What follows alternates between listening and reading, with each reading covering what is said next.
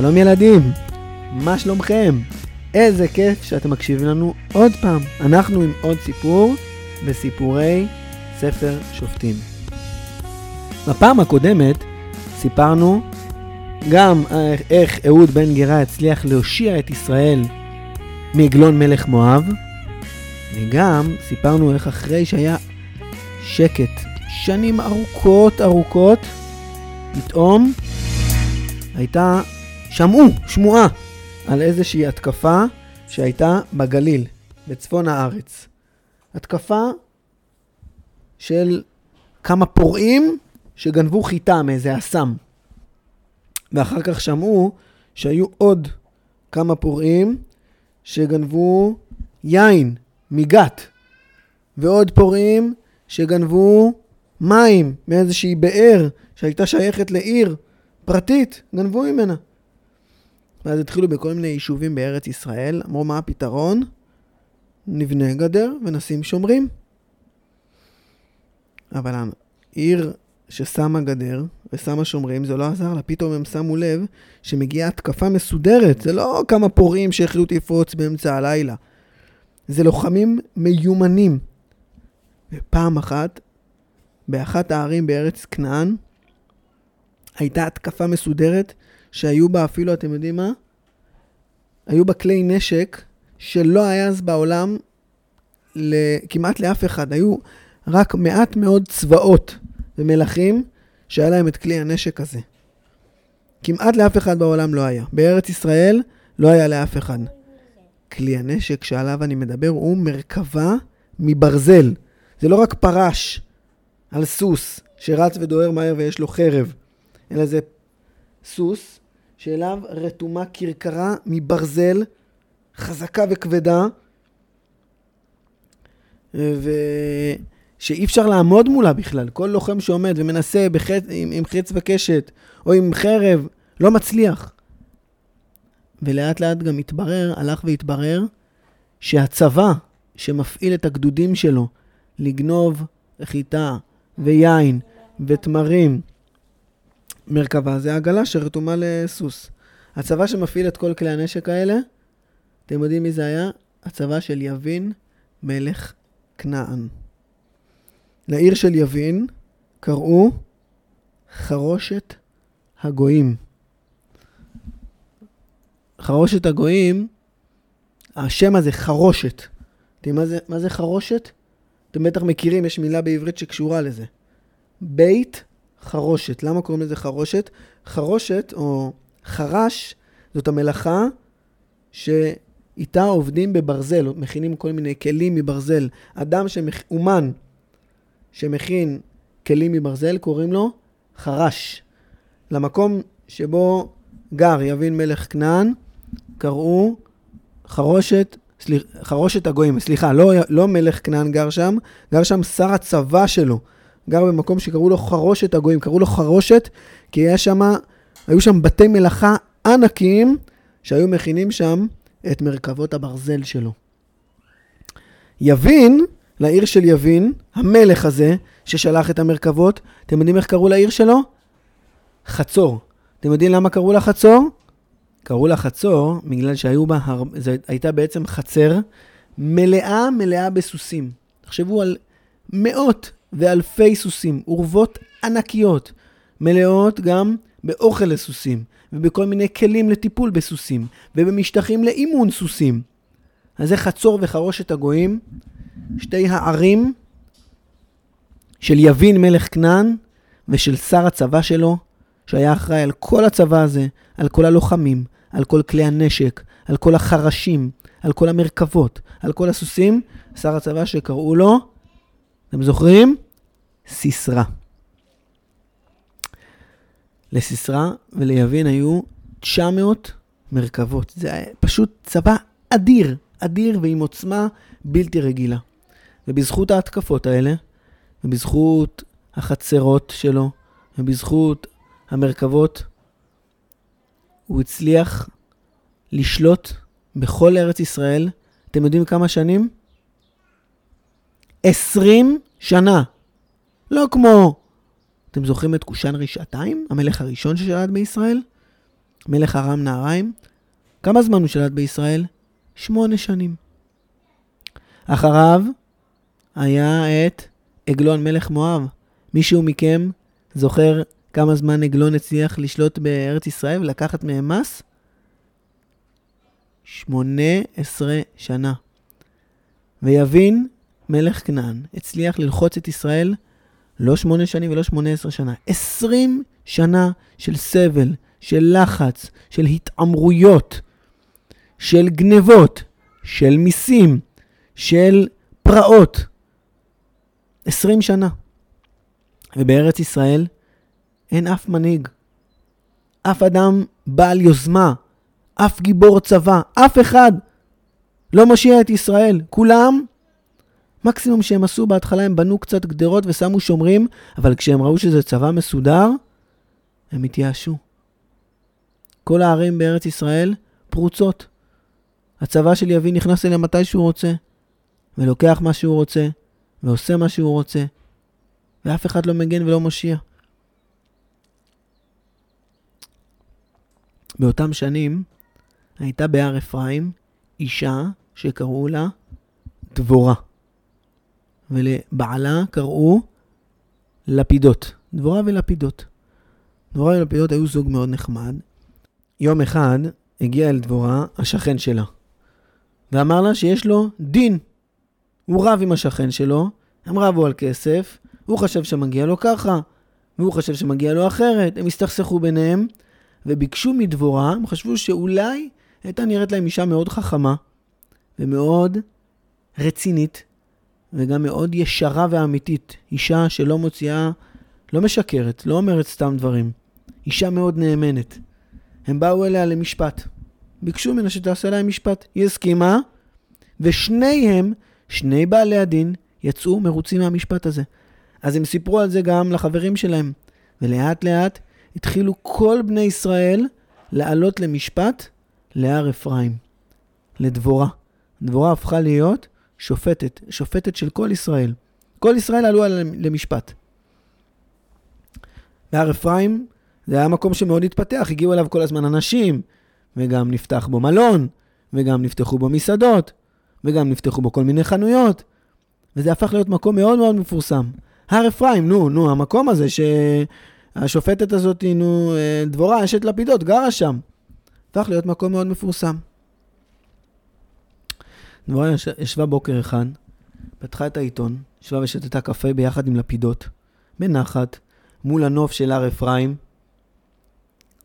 והיא קוראת על עוד איזשהו פרעות שעשו, שעשה הצבא של יבין מלך כנען באחת הערים של עם ישראל. היא חרקה את השיניים שלה והרגישה שהיא לא מסוגלת לשתות את הקפה שלה. והיא לא יכולה להמשיך היום לעשות משפטים רגילים. אי אפשר ככה. המצב בעם ישראל בלתי נסבל כבר. בלתי נסבל. היא לא הייתה לוחמת, היא לא הייתה גיבורה, היא הייתה בסך הכל שופטת. אבל היא הרגישה על הכתפיים שלה איזושהי אחריות שהיא צריכה לעזור לעם ישראל. מה אני אעשה? היא שאלה את עצמה, מה אני יכולה לעשות? היא ניסתה לחשוב על כל מיני אנשים שהיא מכירה. היא הכירה הרבה מאוד אנשים. הרבה מאוד אנשים הגיעו אליה למשפט, וגם הרבה מאוד אנשים חשובים הגיעו אליה למשפט. ופתאום היא נזכרה באיש אחד שהגיע אליה מהגליל, שקראו לו, נו, אה, ניסתה להיזכר,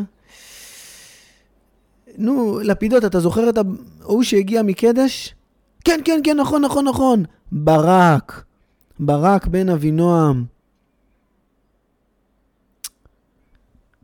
פתאום הרגישה תחושה, סיפרנו כבר כמה פעמים על התחושה הזאת של השופטים. וגם דבורה פתאום הרגישה אותה, הרגישה את השראת השכינה אצלה, בגוף ובאישיות, והיא הרגישה שהקדוש ברוך הוא אולי אפילו שמעה ככה שהקדוש ברוך הוא קורא לברק בן אבינועם. היו לה כל מיני עוזרים, היא הפכה להיות כבר שופטת חשובה. נכון, כל ישראל עלו עליה למשפט. היא לקחה את העוזר שלה, היה לה עוזר אחד, אמר לו, סליחה, אה, קח את המעטפה הזאת, בבקשה, לך לקדש. איפה זה קדש? קדש זאת עיר בשבט נפתלי. אתה תמצא אותה. לך לקדש, תמצא שם, יש שם איש שקוראים לו ברק בן אבינועם. לך תמסור את המעטפה הזאת.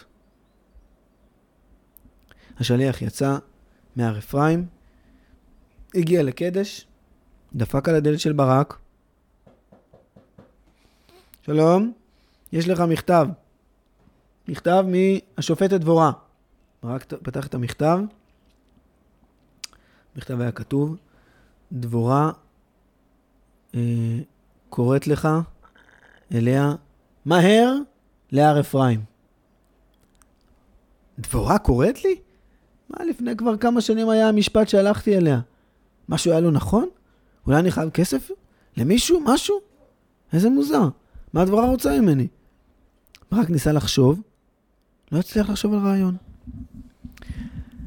לקח איתו את החמור שלו, לקח איתו עוזר, ויצא לדרך אל דבורה להר אפרים. אחרי שעות ארוכות, אולי יום שלם, אולי אפילו יום וחצי, של הליכה, ברק מגיע להר אפרים. שלום דבורה, מה שלומך? כתבת לי במכתב שאת קוראת לי, אז באתי מיד, אבל תגיד לי, מה, מה את רוצה ממני? יש משהו במשפט שלי שלא נעשה כמו שצריך? יש סיבה שקראת לי אלייך? לא, לא, ברק, הסיפור הוא אחר. תגיד, אתה שם לב מה המצב בעם ישראל? אתה שם לב מה המצב בארץ ישראל? שכולם שולטים בנו, ורודים בנו, ופורעים בנו, וגונבים לנו, והורגים בנו? לא שמת לב למצב הזה? אתה לא חי פה? מה עושים? מה עושים? אני יודע מה עושים, לא יודע מה עושים. מה עושים? אתה גיבור. אתה איש גיבור ורציני. וגם אפילו היה לך ניסיון קצת בהגנה על קדש נפתלי. מישהו צריך להתעורר. מישהו צריך להתעורר, והמישהו הזה צריך להיות אתה. הלא ציווה השם אלוהי ישראל לך. קח איתך שופר. תעלה להר תבור. תתקע שם בשופר הזה, בקול גדול. תאסוף אליך צבא רציני של עשרת אלפים איש מהשבט שלך, משבט נפתלי, ואולי גם מהשכנים שלכם, משבט זבולון, ותצאו כבר להילחם בסיסרא. תצאו כבר להילחם ביבין. תצאו כבר להילחם במלכים האלה. קדימה. אני אדאג,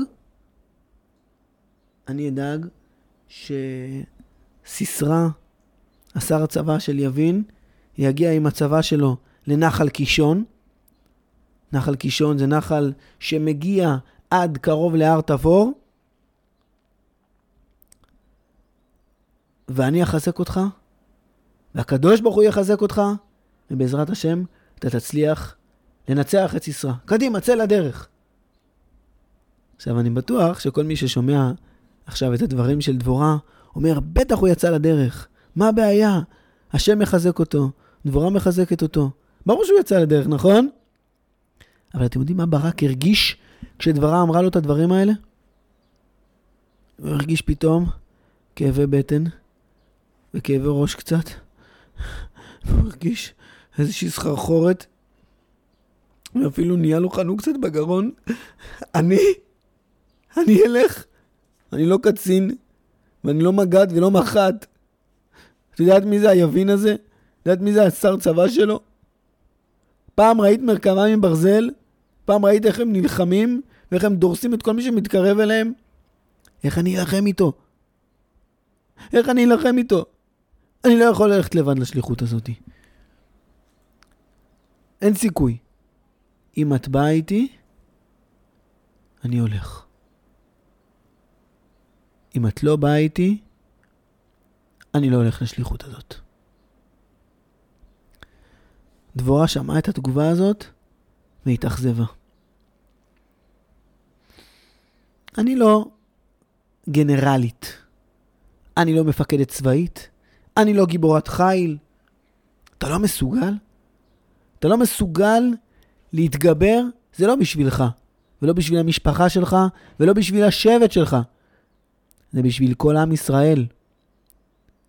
אם לא היו לנו מפקדים שמעזים, שמוסרים את הנפש שלהם על עם ישראל, איך נחיה פה בארץ הזאת? איך נמשיך? איך ההתנחלות שלנו פה בארץ תצליח? אני אלך איתך. אני אבוא איתך. אבל התפארת והתהילה שלך על הניצחון לא יהיו מגיעים לך. לא מגיע לך. להתפאר על הניצחון הזה. מי שתצליח בסוף, פה הקול שלה הפך להיות קצת יותר עמום. והיא דיברה כמו מתוך חלום. מי שתצליח בסוף. לנצח ולהביס את סיסרא תהיה אישה. ולא אתה. אתה לא תלכוד את סיסרא.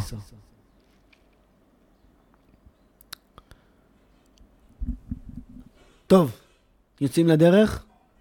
קדימה, צריך להתחיל לתכנן תוכניות, צריך לאסוף עוזרים צבאיים, אנשי מודיעין, צריך להתחיל לאסוף צבא.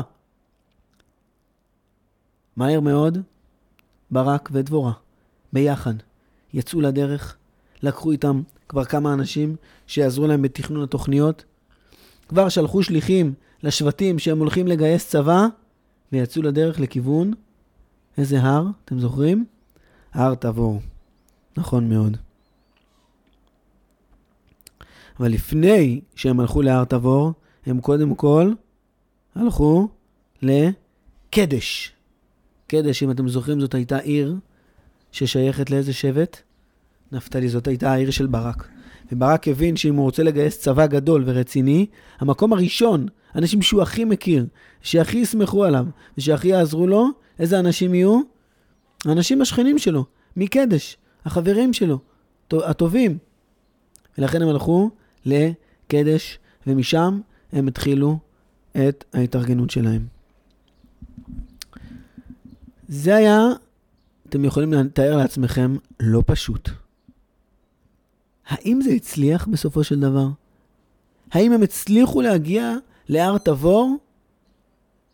האם הכנענים גייסו את הצבא שלהם? האם הם לא סיכלו את ההתארגנות של ברק ודבורה? מה עלה בגורלם? מה עלה בגורל היוזמה הזאת של דבורה השופטת? ומה עלה בגורלו של ברק, השותף שלה? על כל אלה נספר לכם, בעזרת השם, בפעם הבאה. תודה רבה שהאזנתם לנו. להתראות.